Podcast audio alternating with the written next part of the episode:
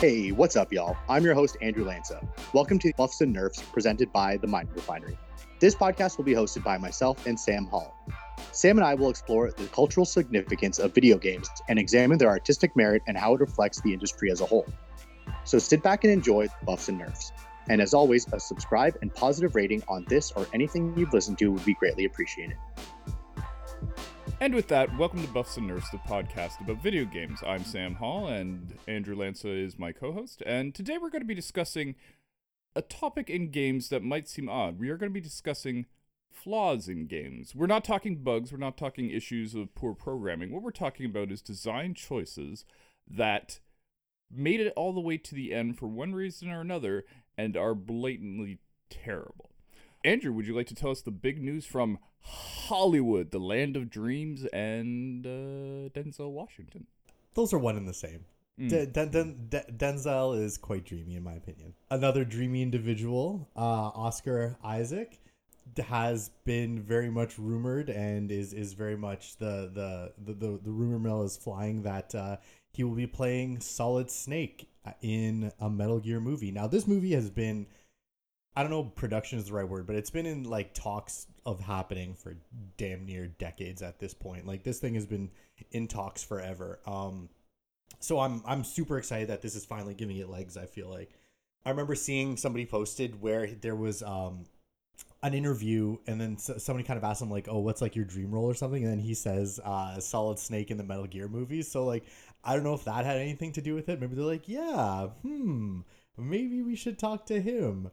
Uh, but yeah, I don't know. That's that's super exciting. Like Metal Gear, first of all, like Metal Gear Solid, um, for for the PS One, um, like that game just lends itself to a movie so well. I've I've always always wanted that to to to, to come to fruition because I, I'm just you know huge Metal Gear fan and just watching a movie. uh, They they always needed the right person to play him. I mean, David Hayter would obviously be one of the the the, the best choices. Like David Hayter, first of all, just em- I mean, he just embodies. He's the original voice actor, but he he embodies Solid Snake. He even looks like the dude. But I mean, Oscar Isaac, I, I can't I can't complain about that. Oh, it's great. Um, is Kojima writing or directing this? No, um, Good. um, I don't think. Well, because it's not his. It's not his property. Like it's not his IP. It's owned well, it's by- Capcom, right? No, it's not Capcom. Uh, is it? Konami. It's Konami. Konami, yes. Uh, and appa- it's it, it's gonna be made by Sony. Um, it, it'll be a Sony Pictures. Uh, the director is uh Jordan Jordan. Uh, jeez, I don't know From to work? Jordan from Works directing it? Good for No. him. Um, Jordan. Uh, V O G T hyphen Roberts. How do you pronounce that? Vought, Vo- Vogt, Vogt. I think it's vo- Vote? Vought? And I think yeah. Yeah, I don't know. I don't know. He he directed. Um, actually, I looked him up. He actually directed uh, Kings of Summer, which was actually a really sweet movie. And then he also did Kong Skull Island, among some other things. But yeah, actually, I Is that I, also uh, a sweet movie? I don't know. I haven't seen Kong Skull Island, but Kings of Summer is actually a really sweet, nice movie that Wait. I remember I watched a little while ago, and I was like, yeah, that was a sweet movie. Is Kong Skull Island the one with Tom Hiddleston? It might be. I think it is. Um, If it is, I have actually seen like the first half of that and it was pretty good, but then I fell asleep. Yes, yes, it is with him. Ah, good for him. I'm glad he's getting work. Yeah, and then this also leads into the. There's also um there was a, a, an ex employee of uh, Konami who has now come out and also has said that they are working on a Silent Hill and also Metal Gear Solid uh, remake uh, for the, the the new current gen that that's out now. You know PS5. Um, so that that's pretty exciting. Uh, the only remake of Metal Gear Solid was Twin Snakes for the GameCube, which I mean, yeah, like a lot of people obviously owned a GameCube, but you know, as as far as remakes go, there hasn't been. There's been one remake, and that remake was made like I don't know, 15 years ago or something like that. So this is I feel like always been something, and then same with Silent Hill. This there there's going to be um, uh, PT that the, the the PT demo, which turned out to be a Silent Hills demo on the for the for the PS3 or sorry PS4 that that never came out due to uh, Ko, uh, Kojima leaving Konami. But uh, yeah, so this is these are kind of I felt like Konami's like ace in the hole, like that they kind of kept in their back pocket all these years. That they're like, all right, we need to we need to make some money. Time to churn like time to churn out these these cash cows again. Um, having said that, man, I'm I'm gonna be so down with with with anything Metal Gear. Um, unfortunately, the, the the recent track record for for the franchise for Metal Gear hasn't been that good. With um the the the Metal Gear Zombies game that came out, that I did not waste my time with, but uh. Oh wait, yeah, was that the one which was like Metal Gear Solid Phantom Pain, but just in an alternate dimension? You build a base. One? Yeah, yeah, yeah, It was essentially just like a base, like a tower defense game, but with Yeah. zombies. Yeah. Um, it just seemed super shitty, and like the reviews on it were just atrocious. So I, I like it's kind of the the, the franchise. Like they, they they took the engine that they had for for the for the newest Metal Gear and just churned this out. It's it had nothing like Koni, uh, Kojima had nothing to do with it anyway. Having said that, you know, two two big pieces of news for for Metal Gear in the last week, so I'm I'm happy. I'm happy about that. Well, a month ago we had um, Mass Effect remaster, which is great. Now you're getting your remaster, so it's wonderful. We'll be able to spend times reflecting upon games that we loved and play them again in 4K definition. What a time to be alive! Uh, any other video game news you've been hearing about? Because it seems pretty quiet on my front, other than the fact that everybody's like Cyberpunk next week. Oh God! Oh, for those who aren't aware, we're recording this on December 5th, so it's five days until Cyberpunk comes out. This may be released afterwards. So excited. So excited. I'm, I'm looking forward to the CD Projekt Red, even though they have, let us say, sketchy advertising and some insensitive posters in the game. No, I'm looking forward to it. I, I, I've been quite satisfied with the work. Insensitive posters. Oh, you didn't hear about this? Oh, there's like a poster of um there's a fake advertising poster in one of the in one of the segs, I guess in like a hallway or perhaps a corridor of some form, maybe even a chamber. And it shows uh, a woman drinking a can and says mix it up and it's a woman but she has a very like noticeable penis bulge and it's like, you know, transgender people were like, "That's offensive," rightfully so. So it's a little like, uh, I don't know what you were thinking doing that CD CD Projekt Red, but I'm still looking forward to your game. But yeah, all right. None on that topic. Just killing the conversation, which is what I do best because this is a podcast. It's about awkward silences and long pauses. Uh, today's topic is going to be games that have flaws. And when I say a flaw, I don't mean a bug. I don't mean like, oh, you know, a, a piece of code got through and you could glitch into something. What I mean is a design choice in a game where you're like, you're playing it and it happens. You're like, why did they leave this in? This is not good. Or this this is terrible. Did they not have quality testing? Was it a matter of time, budget, or was it simply some designer going, this is a great idea. I don't. I think everybody's gonna love it and being terribly wrong. Um. Yeah. So let's get right into it, as they say on certain podcasts that I won't mention. What what did that what's that guy say? Let's just jump into it. Let's just jump into it. A wholly original Mind Refinery trademark line, and uh, it's it's it's something I like to say to you, beautiful bastards. Anyways, I haven't watched Philly D in like two years. yeah, but you still have his face as a chest tattoo, so I don't think that's ever gonna. It's a go away. it's a back tat. Oh, it's, a back a- tat. Why did I think it was a chest tattoo? My mistake. My mistake. It's a chest. Chest It's, it's a back piece. Chest is Toronto. You always represent your city on your chest. Yeah, some good gothic lettering there on uh, Andrew Lanca's hairy. Anyways, I'm gonna start off with. Uh, I figure the best way to do this is just to go back and forth. You know, I'm let's mention a game, Andrew mentions a game, blah blah blah, and we'll go to a done. And I'm gonna start off with a strategy PC game that came out about three years ago, if I remember the numbers correctly. I could have looked it up, but a little hungover. Civilization 6. Now, the Civ series I've been playing since it started back in, I want to say like 91 or 92. It's been a, around for a very long time. And I will say, with each iteration, they usually improve, you know, better than the last one. It, it, there are some people who are fans of older versions and stuff like that, but as it goes on, they've been improvements on the previous ones. And uh, like in Civ 5, they brought in a hex uh, grid instead of a just a standard grid, like a four square grid. It was it turned into a hex map, which made it much more interesting. You couldn't stack units, that sort of thing. But in Civilization 6, which is great, they have one huge flaw, and the flaw is not really stopping you how you play, but it stops you simply from playing. You get messages from the other civilization leaders, and oh boy, do you get messages. It's like they can't stop talking to you. The only thing you're sitting there going is like, do you talk this much to the other guys or is it just me? You see, what it is is basically Civilization 6 is a bunch of Excel charts fighting each other on a giant Excel chart. And a lot of what you do is a mathematical thing. Like you have a, a we're going to start with the most classic example, which is Cleopatra, the default leader of the Egyptians. I don't think Egypt ever got another leader, but I might be wrong about that. Um, and one of her big things is army size. She's all like, if you have a small army, she doesn't like you, and if you have a big army, she's like, ooh, you have a big army, I like it. Um, sorry, that was way, way too sexual for what that, that. I feel terrible. I'm not trying to be a sexist jerk. Like she literally like she she it. Uh, you have to look it up on YouTube. It's it's remarkable how she tells you you have a big, big army. But the problem is, is if you have, uh, so if you have a vastly smaller army, she'll bother you every few rounds, going, "Look at the size of your army; it's tiny." And if you have a big army, she'll bother you every few rounds, going, "Hey, nice big army you got there. I see you understand the importance of force." Uh, but the worst part is, is especially in the early game, if she's your neighbor, it's very easy to get into this sort of part where you have like you're creating units not as rapidly as you do in the end game or as in bulk, but more sort of like you pop them off. So like you know, one round you create an extra swordsman or whatever, and she's like, ah, got a big army. But then she creates a swordsman, and the next round she's like, what's with the tiny army? And the thing is, you can't turn these things off. Maybe you can now. I haven't played in a little while, but you couldn't turn these things off in the original Civilization 6, and they just kept coming. What's that? Did you build an extra wonder over Qin Shi of the Chinese?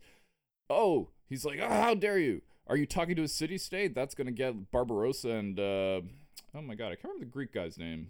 Uh, it's not Herodotus. But anyways, the leader of the Greeks gets mad. It's not Alexander. Um, it's basically this flaw I find because weirdly the civilization games are kinetic. You wouldn't think so from a turn-based strategy, but everything it's like a, it's like a very slow moving but constantly moving thing. Every round you're like, "Oh, I want to get my production up. I want to I want to uh, I'm going to have my uh, next infantryman next round. Ooh, I'm gonna have a tank next round. Ooh, I'm gonna finally finish building my granary next round. Ooh, I'm gonna research this. Like you're always kind of moving forward. You're always looking at the next thing, and then these things show up, and they have to go through the entire animation, and they go through the entire spiel that they say, and then you click the exact same thing. It's like that's nice. Is basically uh, your response. It's it's a design flaw I find because Civilization Six games are the classic. They're one of the first games that had the whole staying up till three in the morning going just one more turn. And I've played games and at a point after like the third or fourth time getting messaged by a leader, I'm just like, okay, you know what, I'm done. Like it's it's weirdly annoying. Yeah, so that's Civilization Six. Long story short, leaders talk to you and they won't shut up. I, yeah, I have, I have, I have never really played. Like I've played them passively, so I mean, it sounds super annoying. I've I've never I've never delved deep into them. That that was a personal. I know that was almost a borderline rant. I that like as soon as I got talking about, it, like, God, this really does annoy me a lot. I wasn't sure if I had enough to say, but oh man, apparently I just like couldn't stop. Lord. Uh, well, you you when you when you were defining what we're doing today, you you forgot to kind of mention one thing.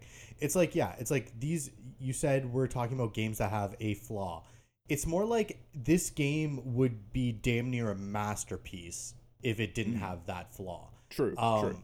Yeah, so I think I think we got to kind of really really point that out. Is like yeah, like these games are. It's like just even despite this flaw, they're really good. But it's like if they didn't have this flaw, they would be damn near masterpieces. Absolutely. Sorry, I uh, meant that, but I didn't say that. I figured our my I was, I was gonna, audience would get it. I was gonna I was gonna jump in there and throw it in there, but I didn't. There wasn't like a, a nice little little niche opportunity. As far as my first game, it would be a game that came out oh, a little while ago now. I'd say probably about five years ago. Uh, for the 3DS, a game called uh, Bravely Default. Now, Bravely Default is uh, a JRPG turn-based, a um, little bit different. It's kind of it has this uh, mechanic where you can kind of take you know, turn-based RPGs, it's like you go, then the enemy goes, then you go, then the enemy goes. Mm-hmm.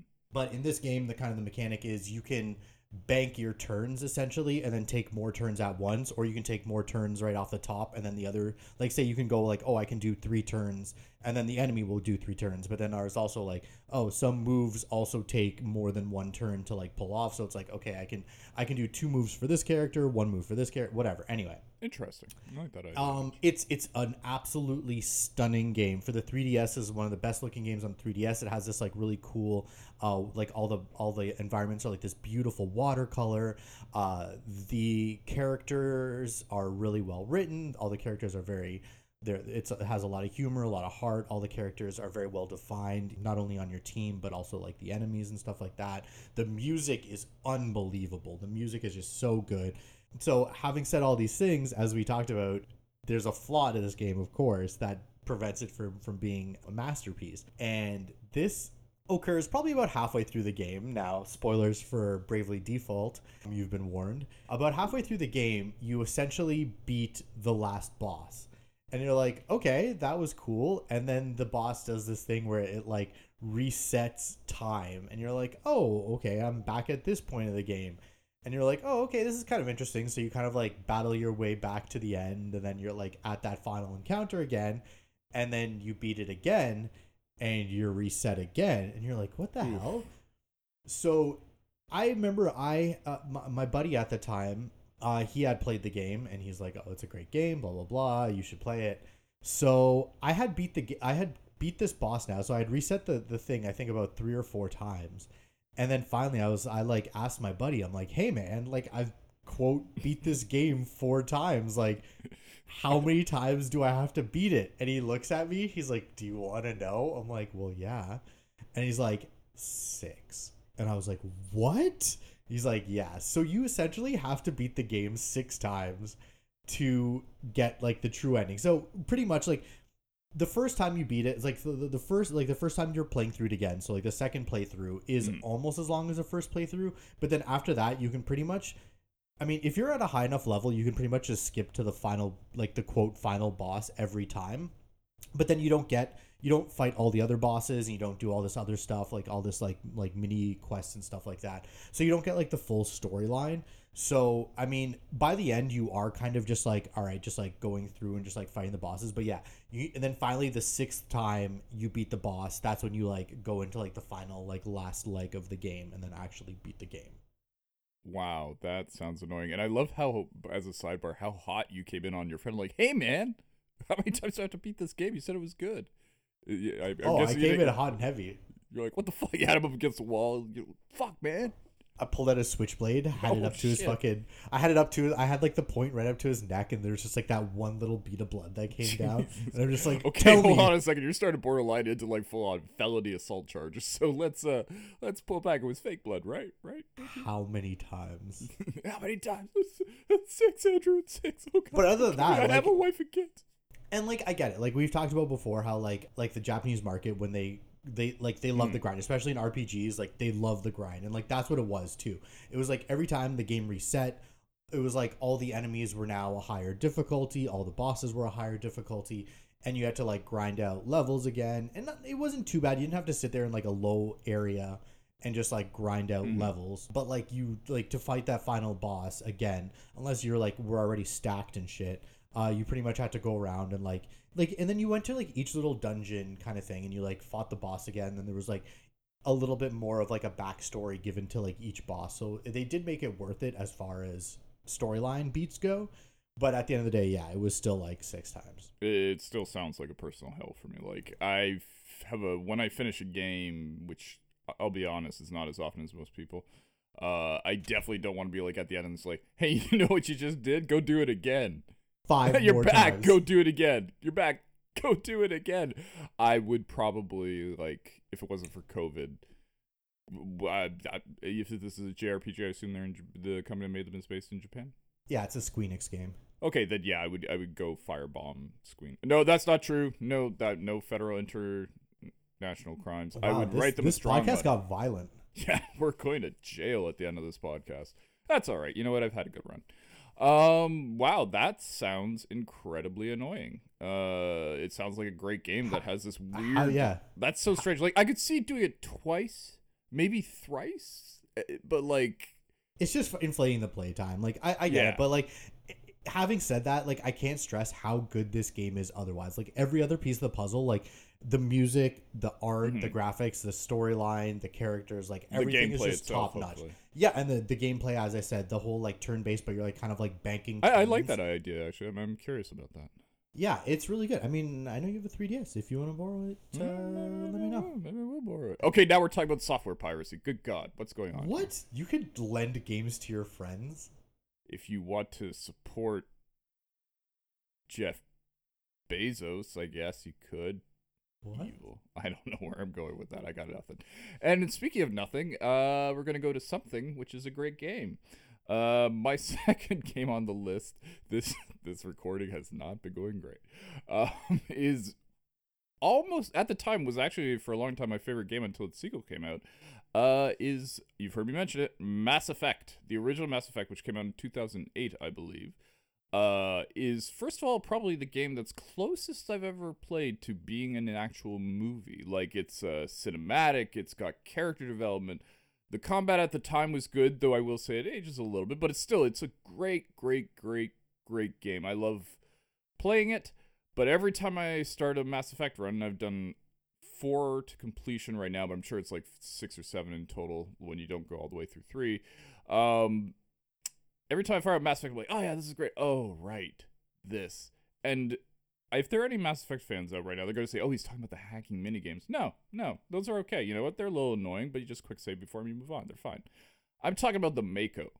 You see, in Mass Effect, you go exploring the galaxy and you visit a lot of planets, which are just. Um, you see, a lot of the time you're going to a place and there's a mission, like you land on a ship and you have to take out some terrorists on the ship, or uh, you got to kill aliens in a base facility or stuff like that. But a lot of the planets are basically just a giant, roughly, I would say it's about a kilometer by a kilometer square section of the planet that you drive this six wheeled monstrosity through. When I say monstrosity, it's not big, it's actually low and sleek and it looks good, but it handles so terribly. And the game, you're forced to do it. There's several like critical game mission points where you have to be in the Mako, and it handles poorly uh, it's got a weapon. It's got a cannon and a machine gun. The machine gun's okay, but like the spread is terrible on it, and you're never right up next to anything shooting with it. Uh, the cannon fires, but does that thing where it's like fire, and it's not hit scan. It's uh, I guess it's projectile based, even though you don't actually see anything. It just kind of fire, and then a moment later something explodes, and the okay. So let's say you take some damage in the Mako. The Mako, uh, you can repair it, but that takes a while. Or you're like, oh no, my shields are down. I'm just gonna reverse behind this rock so the Geth can't shoot at me. And you, then you have to sit there and it takes like it feels like six hours for the shields to recharge. It's such a weird design choice. Now I understand the broad spoke stretch, uh, the broad reason for it, which is it's uh like uh, actually weirdly like Bravely Default we just mentioned. It's a way to stretch the game because if you just went from story beat to story beat and like little mini mission, side mission to side mission, it would be a lot quicker. But this has you driving around on these planets, which are essentially just a flat surface that they've done. Um, oh god, I can't remember what the term is. I want to say it's like splining. It's where you kind of like imagine a flat surface that you pull up here and like, oh, this is a mountain. Now this is a mountain range. And oh, I'm gonna pull up over there, and that's a little cliff face. But it's very like angular and it's easy to get stuck in, and the thing drives terribly. It's got these jump jets which you're supposed to use to get out of stuff, but it doesn't really help, and it's just it's a terrible design flaw. It's it takes a game that is great and it whenever you get to these parts where you have to drive around the planet looking and searching for stuff, it's it just makes you go like, oh, okay, I'll do this. Oh, hey, I found something. I found some minerals. Oh, let's scan. Oh, I'm in a fight. Oh, back in the Mako. Oh, hey, I, and got let's get it. Let's do so. Oh, back in this damn thing. You know, and it's very, it's it's it's weirdly like I guess what I'm saying is it, there are design flaws which seem like they're trying to be woven into the entire story, like the Bravely F- Default uh, repetition that you mentioned. But this is weirdly like they could have made the Mako handle better. I don't see how like the, there isn't a reason for it to handle so poorly. Um, and they could have made the weapon on it uh, like firing out better. It, it really strikes me as a part where they kind of got to a point in it and said this works for now, but we have to focus on other things and let it go, but we're still going to let this go through and not try and polish this. That's the only reason I can see that they would have the Mako in it. I, I know you've you've mentioned like I've, I've never played Mass Effect before, but you've al- every time you've said I should play it, you're You always like will. You're always like, oh, the Mass Effect's so good, but there's this whole like driving part that's just terrible. Like, just ignore it. the the one thing I will say in its favor is the first time you do it, it's it's not as bad as I make it sound. And I am definitely talking from the perspective of someone who's replayed the game several times, and it's the first game you play in the trilogy, so I've replayed that more than any other game. Like you know, I try to do a run probably every year or so. Um, it's not so bad the first time you play it. Like you'll be fine, but it definitely won't make you go like, "Ooh, this is fun." You'll be like, "Uh." it- It's all right. Basically, long story short, Mass Effect is a great game, and I can't wait for you to play it. And I, I think you'll really like it. It's, it's you like story, and you like cinematography, and you like uh, gameplay. And it's pretty good. the The gameplay's a little rough, but it's it's still highly worth playing. But these Mako sections, I recommend you have your laptop open to the side and just like have the map so you can go as fast as possible through each planet. That's what I do whenever I'm doing it now. It's just like, oh, I know exactly where the minerals are or whatever I'm looking for. I just go to the points and then move on. Um, but yeah, and speaking of moving on, game number two from Andrew. I like that you've used my last name every single time you've said my name today. Just, just, just, just to differentiate. Hey man, I'm just branding. I'm just branding for you. Yeah, so this one's a bit of a dig, actually. I was like Oof. trying to think of this one. There was a few that I kind of had on my list. Um, there might, hopefully, there might be a, a little uh, kind of uh, honorable mention section, but if Oh, not, absolutely. that's fine. I got I got Uh, a few that I'm like, uh, you know, these still aren't. I have a list of three, but you know, there's a few others like we can uh, slam on. Absolutely. Okay, that's good. That's good. That's good. I got them in my back pocket anyway. But anyway, my second choice is uh, for the original PlayStation, a game called Legacy of Kain Soul Reaver. I've heard of this. Yeah, I mean this this is a great game. Uh, I remember I played the demo on like a PlayStation demo disc, and I'm like, holy shit, this game's badass. You have to like to like stay alive. You have to like murder dudes and then like eat their souls. Otherwise, you're gonna die. But anyway, yeah, I thought it was a really great game. Um, I think it's it's a sequel to a PC game. I believe there was like Legacy of Kain one and two or something like that. I, I think there was a Legacy of Kain series on the PC. It's kind of ringing a bell, but like I, Yeah. I definitely never played them. It's sort of like m- the murky memory kind of business. Yeah, there was there was like I believe it's called Legacy of Kain. There was one and two, and then this is essentially takes place afterwards, and you're like Kain's kind of like um right hand man who has fallen from grace, and you're essentially kind of like going on this story to to fight Kain. And people of the series probably think I'm going to say that the ending is the one problem of the series, uh, sorry of the game, but I mean that is terrible. The uh, there's this huge game it's like i don't know 40 hours long whatever. You you get to the end there's this huge like you're going down this like spiral staircase or going up i can't remember maybe down. Anyway you're going along the spiral staircase and there's like all these like kind of like flashbacks to other missions and other bosses of the game and you get to the last fight you get to Kain you get to the final boss and he's like peace out bitches see you in number two and you're just like what the fuck? Oh, you So- don't even fight him? No, you you literally it's not even like a boss fight and then he's like peace out bitches. He's literally like you get to him and he's like peace out bitches. So that is obviously super annoying, but that is not my that I'm to go a different way with with this. That that that's a story beat. That's super annoying. I actually never played Legacy of Kain 2 because of it because it pissed me off so goddamn much. Um, which I hear is a, also a very good game, but my my biggest gripe with the game aside from that is so you have this beautiful game it's it's absolutely like on the PS1 like the, the graphics obviously are a bit rough but it's like you have these beautiful environments these massive huge environments these beautiful puzzles that that happen all the way through so you have all these um these puzzles and essentially what these puzzles are is like there's these kind of um designs on walls and then there's these cubes and you have to like flip the cubes around and they have different like parts of the design on them and then you have to Mm. like slot them into the wall in the correct 3D cube space so that they all fit and then you can, you know, um you complete the picture and then, you can move along with the storyline. Sorry, you can move along with the level whatever. Um now, you know, there's different things you got to use different abilities, like the more abilities you unlock, the, the the more complex these kind of cube puzzles happen. Fine, whatever. My gripe with the game is during these cube puzzles, there is an unending stream of enemies. So as you're trying to do these cube puzzles, there's just an unending just stream of these like low level enemies that like you can't fully focus on the enemies because then you're not doing the block puzzle but then you can't fully focus on the block puzzle because these enemies are just constantly spawning at you Mm-hmm. Mm-hmm.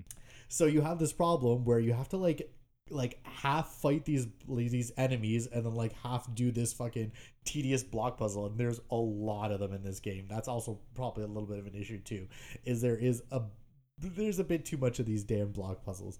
But the whole like they wouldn't be as painful if the whole time you weren't just constantly getting assaulted by these fucking low level enemies.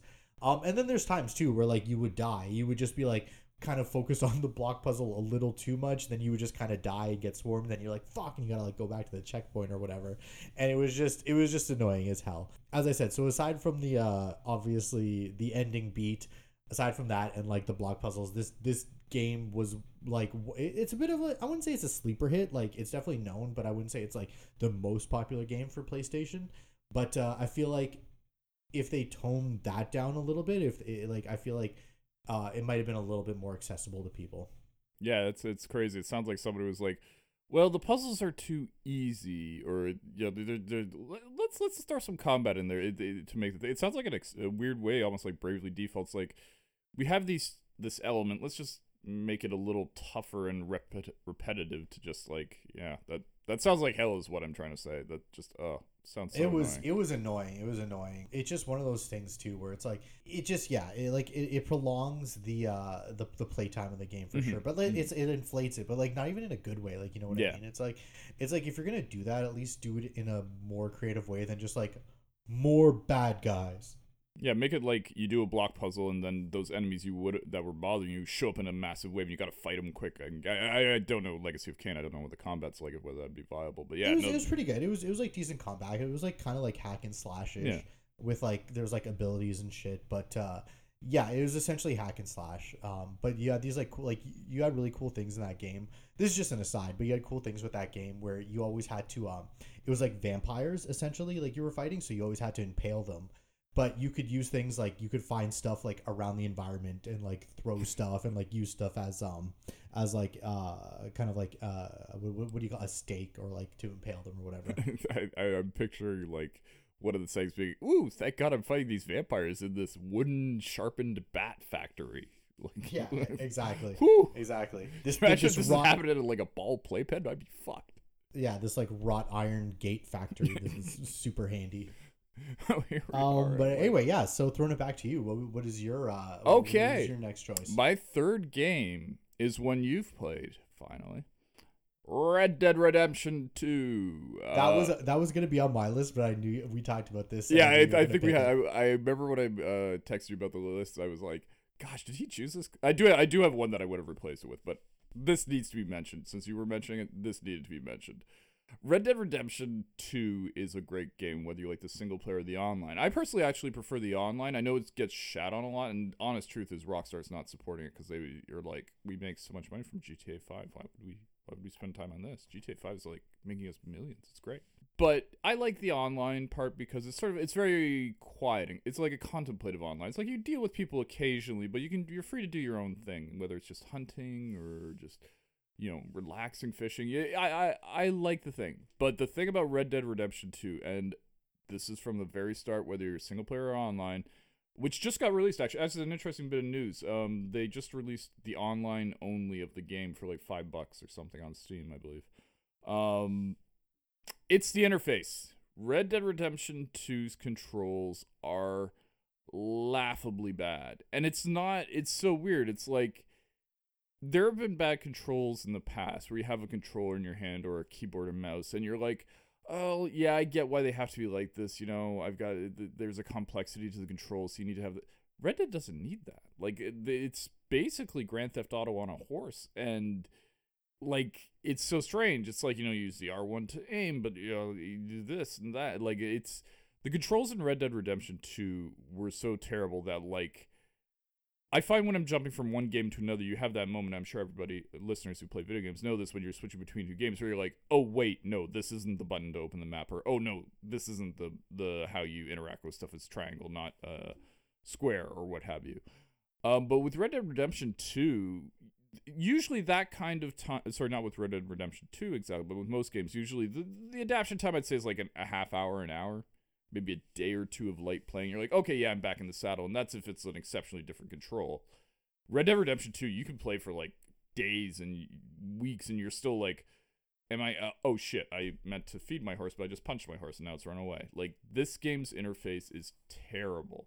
And i'm also as a sidebar to that the fact that you don't really do much with the interface makes it even weirder that it's so terrible. Like it's not like you have a very complicated series of things you're doing. You get on a horse, you get off a horse, you talk to somebody, you draw your gun, you shoot your gun.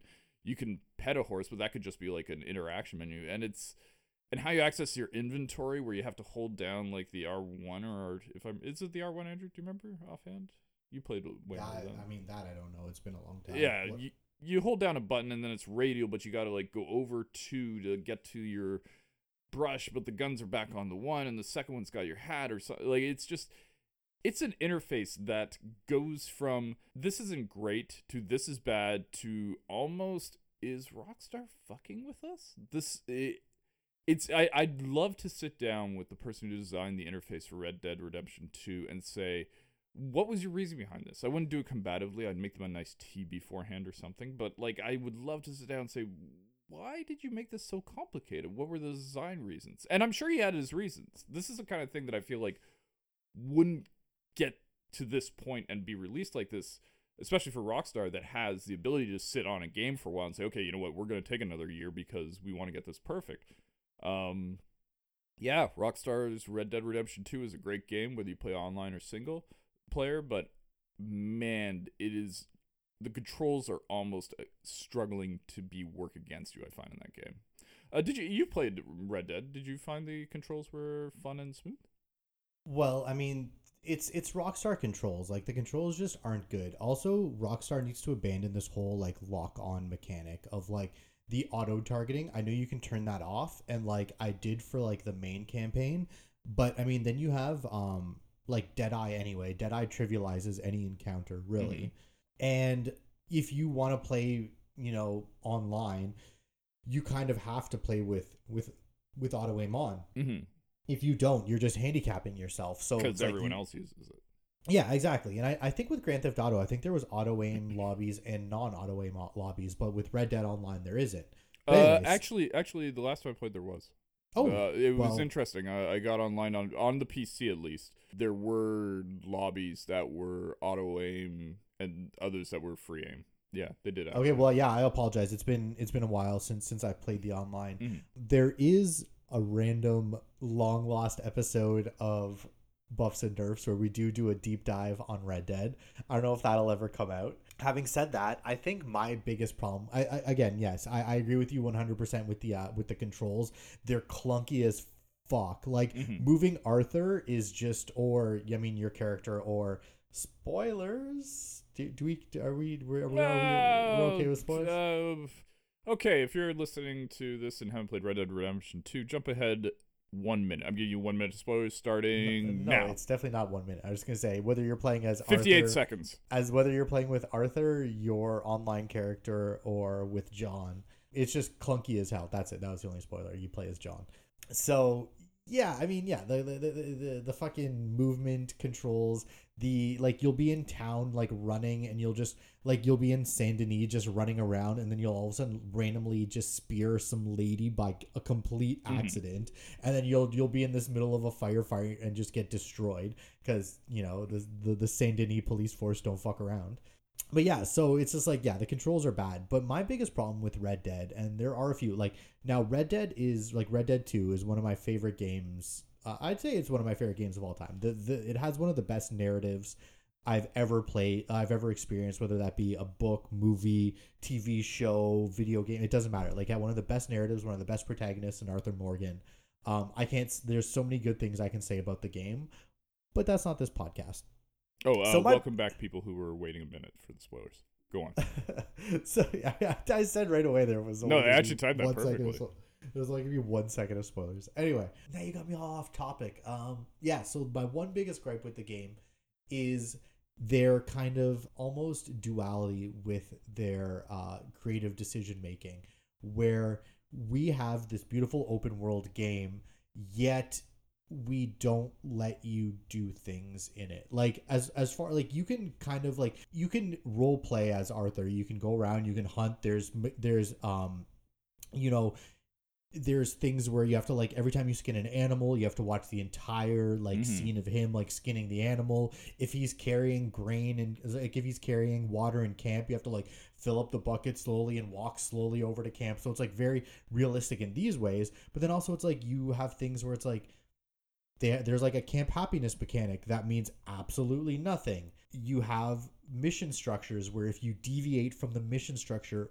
in any way you're instantly failing. Like you'll do a mission you'll be like oh there's some guys over there. Instead of facing them head on i'm gonna go flank them you'll like go like eight feet outside of like the mission parameters and it's just like instantly mission failed. Yeah, yeah I remember So it's that. like- It's so annoying.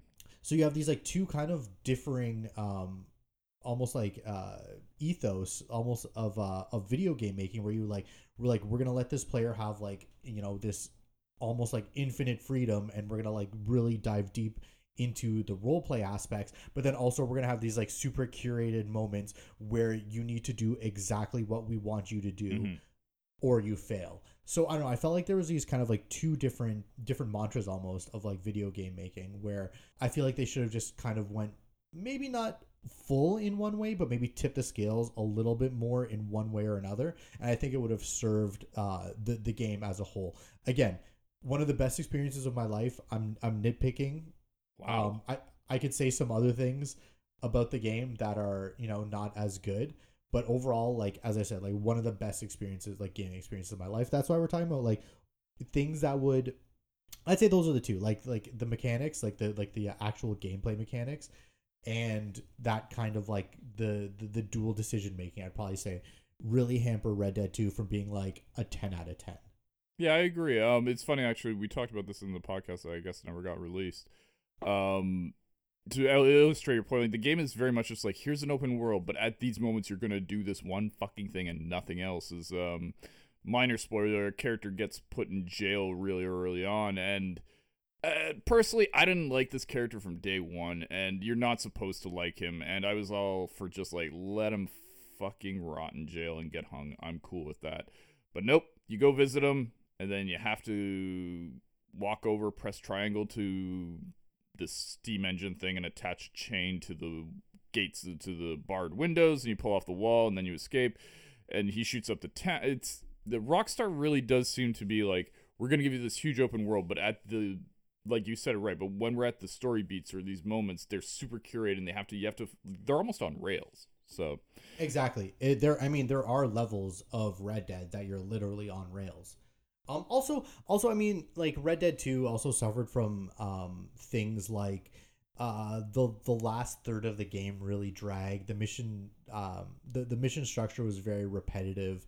Uh, it was all like go into this place. Oh no, things went bad. Shoot your way out, and like that was pretty much every Yeah. mission. There were some really big set piece missions. You know, like like there are there's like that on rail level where you're like kind of going through uh, Saint Denis on the streetcar. There's like the hot air balloon level. There's like some really good like set piece levels where like some big things happen. Like I remember another one later in the game. You're like on a canoe and you're like like storming like a river boat. Like that one's pretty sick. So there are some like really big missions, but they they it, the game really does drag. It kind of when you get back from Guarma, which is like this like little side area you go to for like a couple hours. You go to like the quote Cuba area. And the game never kind of really regains the steam it had in the first half of the eh, probably say two thirds of the game. Um, once you kind of go to Guarma, it never like regains that kind of fuel until like the very last act of the game, and then the last act of the game is probably you know that's that's one of the strongest acts of the game. If you can kind of push through that slog of that like later you know last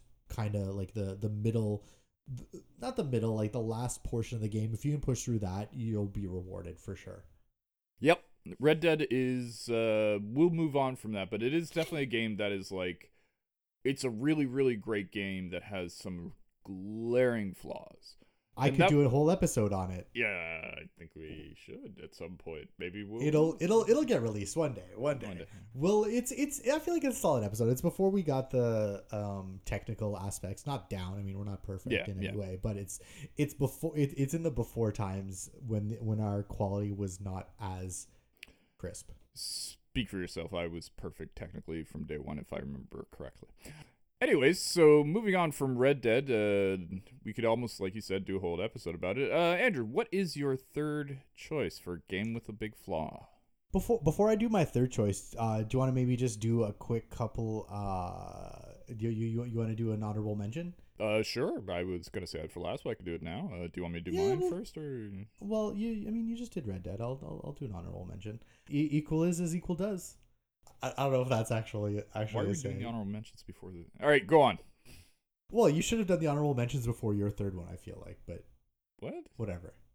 The honorable mentions. You do the honorable mentions before the before the final reveal. You do the honorable mentions afterwards. You get the list, and then afterwards it's the honorable no, mentions. No, no. Yeah, that's how it's done, son. That's No, how it's done since the first time.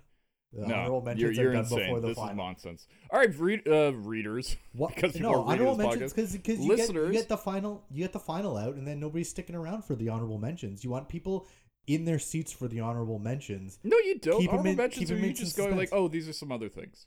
Anyways, sure, honorable mentions time. That's it. This is our last podcast. Um, honorable mentions time. Andrew, honorable mention. For my honorable mention, it would be something introduced into the Pokemon franchise, uh, relatively recent. Um, I believe it was introduced in XY. Now, this thing is completely optional, but in my opinion, completely breaks the game. So, originally in Pokemon, the way it works is if you battle with a Pokemon in a battle, um, so you have six in your party, if you use any one of them in a battle, it uh, they will gain XP. Now, what you originally would always do is if you had a low level Pokemon, you would put them out first, and then you would start the battle, instantly switch out your regular Pokemon, your battler, and then those two Pokemon would split the XP. That's kind of just the classic way you do it. That's the way it's always been done. You put your weak Pokemon out first, switch them out right away, put in your battler, and then they, they split the XP. So now what they introduced in, I believe, XY, I apologize if I got that wrong, but I believe this is XY, which came out, um, I think, five or six years ago. They introduced something called an EXP share, um, which is an experience points share. So if you toggle this on, which now in the newer games it's automatically toggled on and you have to toggle it off, if you toggle this on when you do a battle, the the XP awarded from the battle is automatically distributed six ways between all the Pokemon.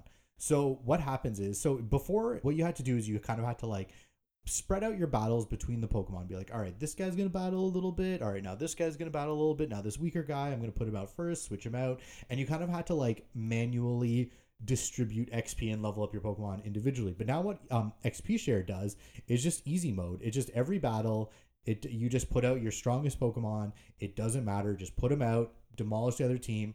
Instantly, XP gets shared between your whole crew. So what? Sorry, go ahead.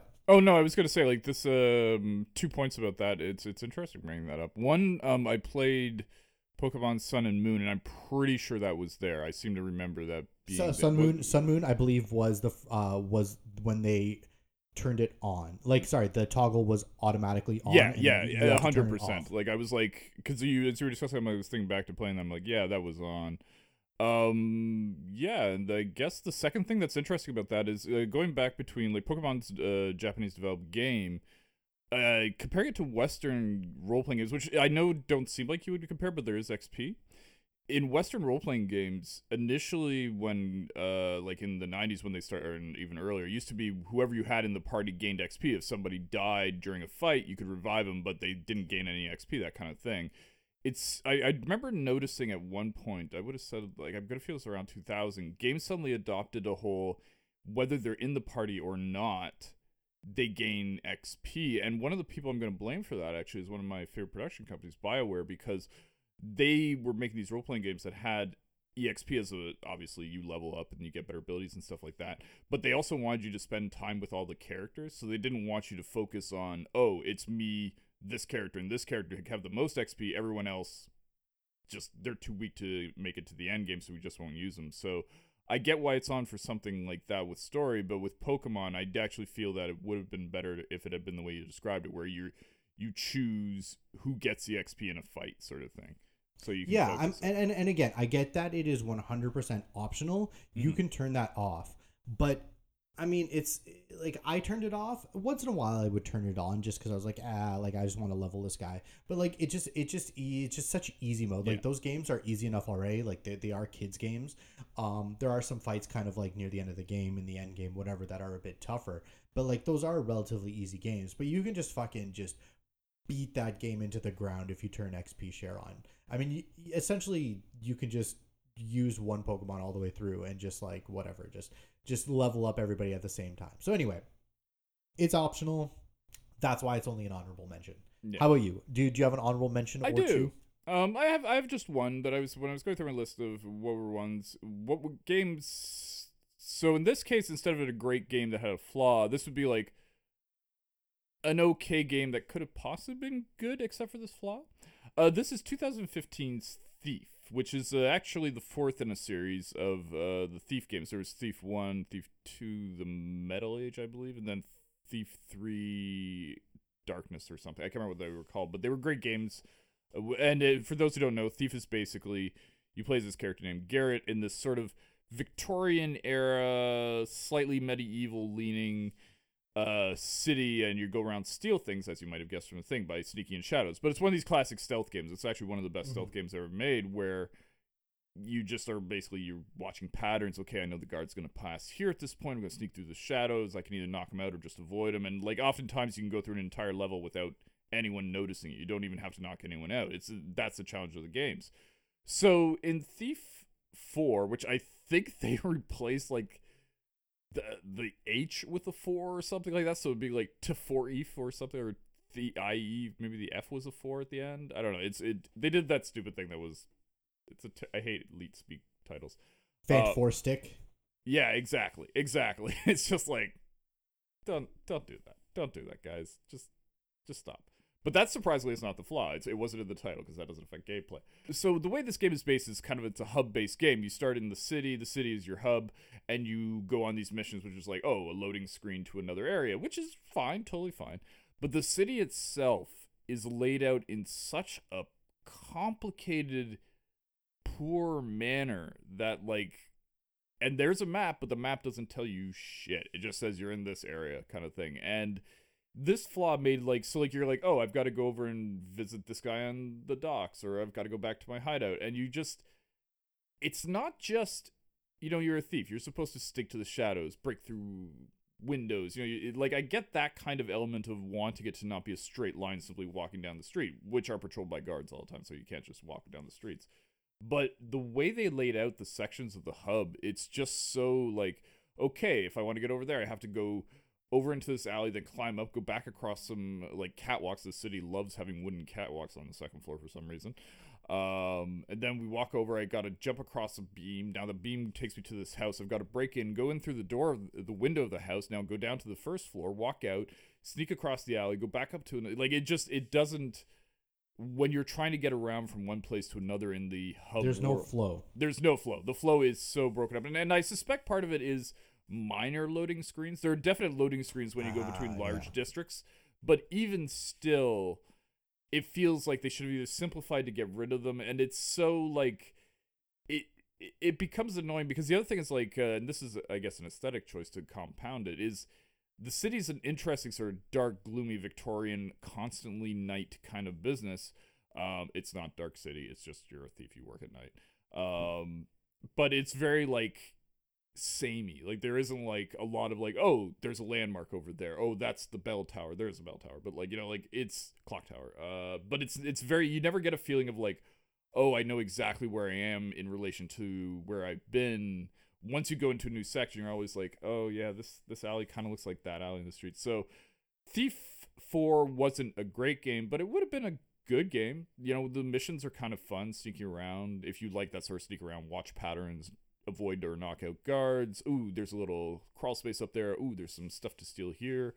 You know, if you like that kind of thing, it's actually a good game for that. But just you spend so much time in the central hub doing minor side quests and such that it just becomes annoying, like the layout of it. So, well, I think that takes care of honorable mentions. I really just had Thief. You know, there's I could go on for I'm sure for hours about other games, but seeing as we've already gone an hour, um, maybe we should move on to your last choice for games that are great with one big ass flaw. with a caveat. Ooh.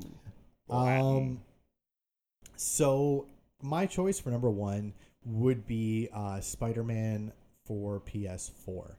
Uh, not the new one, excuse me, not the new Miles Morales game, the spin-off, whatever you want to call it. I haven't played that yet. I don't own PS5. Uh, PS4.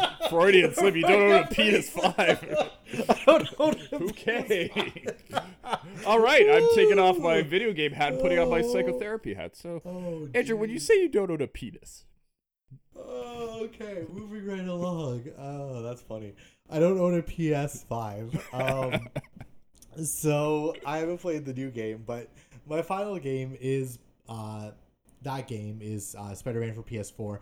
Um, I absolutely love the game. Uh, there was you know a lot of stuff to love. Uh, you know a few problems here and there, but my the the biggest um, most glaring problem for me in that game were the stealth missions. Now, be that the Miles Morales or um, the Mary Jane missions, they were stinkers. Now you have this fast-paced, kinetic, you know, you're you, this fast action. You're flying off walls. You're you're you're traversing the city as Spider-Man. Like that's one game where I almost never use the fast travel because it's like, how far do I have to go? Oh, I have to go all the way across the map. Fuck it, like let's do it. And like they had this cool skill gap on web slinging where it's like I could hold a button and web sling, or as you're web slinging, you can like you know do tricks, gain speed, really uh you know make it fun. It's almost kind of like this this um almost like a mini game, if you will, tra- traversing the city. So anyway, so you have this like the action is is frenetic, like everything is just just so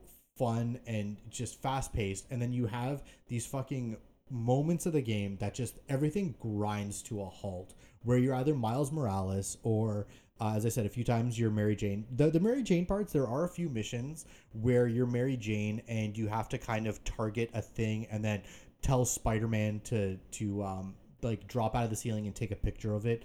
Those aren't as bad, but they're still like they still just and like also like there's a mission where you're in um Grand Central Station and I don't know, just like the just like kind of like the environment and telling Spider-Man, it's it's not as bad. But there's just these moments where I mean I remember like sneaking around a base as Mary Jane and you just fucking it's one of those things too where it's like you like if you get spotted like you're it's it's insta it's it's insta death. Like there's no there's no like oh like you got spotted and you can like run away and hide or whatever. Like you're Mary Jane. You're you're not doing shit against like a whole platoon of these like fucking teched out cyber squad looking dudes. Um yeah so it's just also like miles morales like again like going into the game miles morales like like such a great character. He brings so much to the franchise and then you're like when i started playing the game i was like oh sweet i get to play as miles morales. And like you know i in the new game looks like miles morales you get to be a, like actually as you get to play as spider-man as miles morales. Um but in this game you're just like a kid and you're just like kind of like traveling through the city and like you're like ducking behind cover. They're like s- the classic like they're searching with spotlights and you have to like wait for the spotlight to go by. And it's just like man that's not why i'm playing this game. I'm playing this game called spider-man. I'm not playing this game called i'm a young boy sneaking through the city. And it's just like it's just like what we talked about where you're just inflating playtime. It's like for every like you know area that you're as your spider-man you can just like traverse through so quickly. All they need to do is just make this one environment. So it's like you're they make an environment and that you play through as spider-man that you're in there for i don't know maybe three four minutes as you fight a bunch of bad dudes and you go to the next environment whatever. In this case it's like you're in this one environment. They only need to make create one environment and then you're in that one environment for you know you're getting found a bunch. You're in that environment for like i don't know 20 minutes something like that. Yeah. unless you can like one bang it whatever. But like you know it's a pretty good chance you're going to get spotted a few times. And it's just frustrating and it's just like man this isn't why i'm playing the game. Like it's just so annoying when you just have these games. Like if you play a stealth game and like the stealth mechanics are great like a metal gear or you know like you were saying thief or or whatever where like the stealth mechanics are good. Uh, um you know they have good um you know in uh in hitman. Um throwing it back to uh, a game called uh, beyond good and evil these games had good stealth mechanics. The spider-man games they're not built on stealth mechanics. That's just like an uh, like uh, you know four or five times throughout the game they're just kind of like slapping these stealth mechanics into like this action game. And it's like they're not very well done. So you're playing this action game that now you have to stop. You're stopping the forward momentum. And now you're playing a stealth game with poor stealth mechanics. It's just it, it really hindered the game from it took it from like a nine to like an I'd say like an eight for sure. Yeah, I, I, think the lesson from my previous honorable mention, your last uh, thing, is that stealth games, if you're going to have stealth, make a stealth game. If you're not, if you're doing something else, don't try and cram stealth Exactly. in. Like, you have to focus on how stealth works. And also, the thing I hate about stealth games, and it sounds like Spider Man did this, so I haven't played it, is when a guard sees you, it shouldn't be the end. It should be like, oh shit, this guard see me. Can I take him out? No. Okay, I'm gonna run away, hide in the shadows. Let's. Uh, and you got to. Yeah, but around, but the thing like- is, yeah, but the thing with Spider Man though, it's like the stealth parts happened as Mary Jane or or as Miles Oh Morales. well, and- well, well, that's what I'm saying is like, i- i- th- th- I, that should be something in a stealth game, and it sounds like these games weren't designed for that. And it's it's basically what I'm saying is like, if you have a stealth game, you got to focus on stealth, and being caught shouldn't be the end. Yeah, and don't yeah. try to wedge it into something else. I'm trying to think. There was one. I remember playing this first-person shooter that had a stealth. I don't think it was like the Syndicate game from like ten years ago, but where it was like action, bang, bang, bang, get a bang, bang, bang, and then suddenly you were like, oh shit, I got to sneak now, and it was just like, this feels weird. This is annoying, and as soon as you got saw, you got caught. Like or seen, you got caught. It was. Yeah, 100% agree. I, I feel your pain on that, even though I haven't played that game. Yeah, the um the Metal Gear games, um they they had a cool mechanic where you could choose at the beginning of the game whether or not getting found instantly ends you, like instantly Mhm. ends your round or whatever, or like instantly wipes you. So that was definitely handy where it's like, okay, you can play the game where if you want to play, like where it's like, oh, I got found, I want to, you know, deal with that and either die or like fight everybody or get away and hide, whatever. You had that choice, or if you wanted to just be like, oh, I got found, my game is like the sneaking game. To me, that is the end of my turn. I lost, I wiped, whatever. Yeah, like that- it's it's it's your own good. prerogative. Yeah. Yeah, it sounds like that. That I totally respect. Like maybe there are people who like just like, oh, I want to start again as soon as I've found because I'm going for like a pure stealth move through. I want to master it.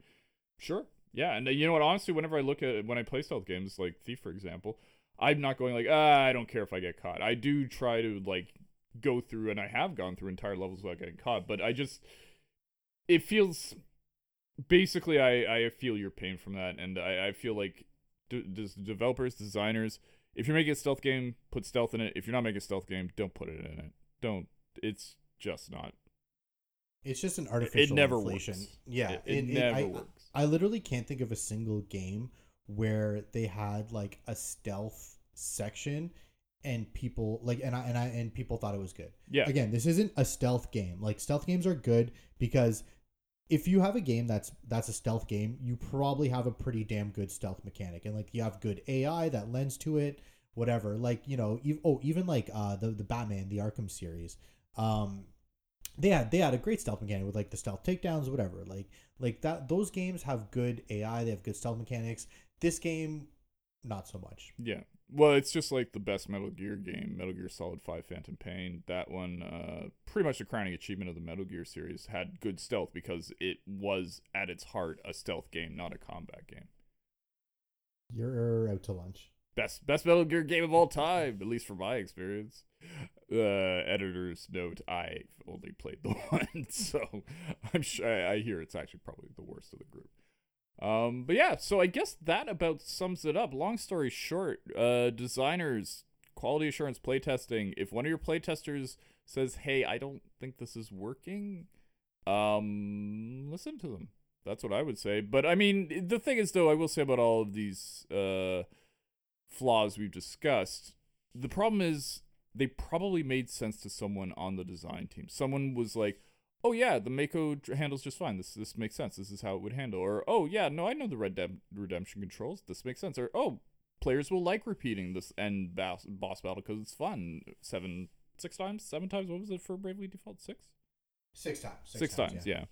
So, long story Uh, short, Hmm? Uh, uh, I just wanted to add one thing. Honestly, Please I think like I think there's one thing that kind of um unites all the gripes we had across the board with all the games. Maybe not so much the um uh the uh Civ one, but I think a lot of them have to do with artificially inflating game time. Mhm. And yeah, it seems like the the Civ one wasn't. That was just kind of more of an annoyance. That's a an pop-up. annoyance. It, I don't think Yeah. it's an inflation thing now. But like the Mako, the the the uh, and, and again, okay, you know what? Not not so much with um with um Red Dead as well. The the, the clunky the clunky mechanics, but at least the my three, I think. were, I don't know. uh, the clunky mechanics, it's like, oh no, now I'm being chased by the sheriff and I'm wanted. I gotta spend some time doing that. That's kind of inflates time. yeah yeah bit. so sure I, I think i think a lot of it has to do with uh, at least with with, with my three we're Yeah. artificially uh inflating game time when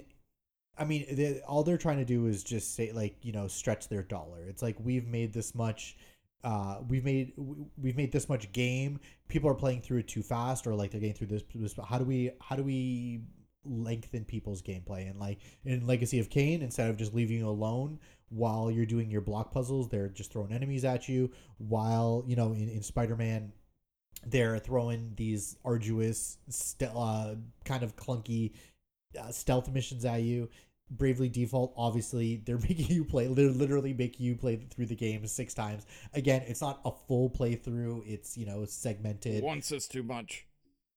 uh, yeah. So anyway, so I think I think I I think there's a theme with my choices at least. It's like the artificially inflating a game, uh, the the playtime of a game is gonna bug me, and that comes from somebody who plays Destiny who does the exact same thing pretty much daily. Well, yeah, but it's like it, it- it's Destiny is repetitive, but you're still like moving forward. Like you're always like. and at least they own it. Like you know what I mean? They're not like trying to be like, look at this thing that's different. It's like, no, we're gonna get you to shoot thirty vex in this one specific area again. Like you don't have to, but like, you please do. Yeah. And on that note, I'm gonna go grind strikes uh, because I have to. Uh, Are you actually? Because I actually need to grind strikes. I, I do need to do strikes. I need to do a few things first, but um, maybe a half hour after recording. Isn't this great? Isn't this what you listen to a podcast for? Two people scheduling playing games together. Excitement, she wrote. I stole that from The Simpsons. Um, yeah, okay, so we might as well sign off with our typical, like a Canadian signing off on a phone. Uh, I guess this was a good podcast, and uh, I'll talk to you later. How you, uh, I'll talk to you later. Goodbye. Goodbye. Yeah, no, I'll, I'll see you later. later. Bye. Hey guys, thanks for tuning in to the Buffs and Nerfs podcast. Don't forget to rate and subscribe to the Mind Refinery channel and follow us across all social media platforms.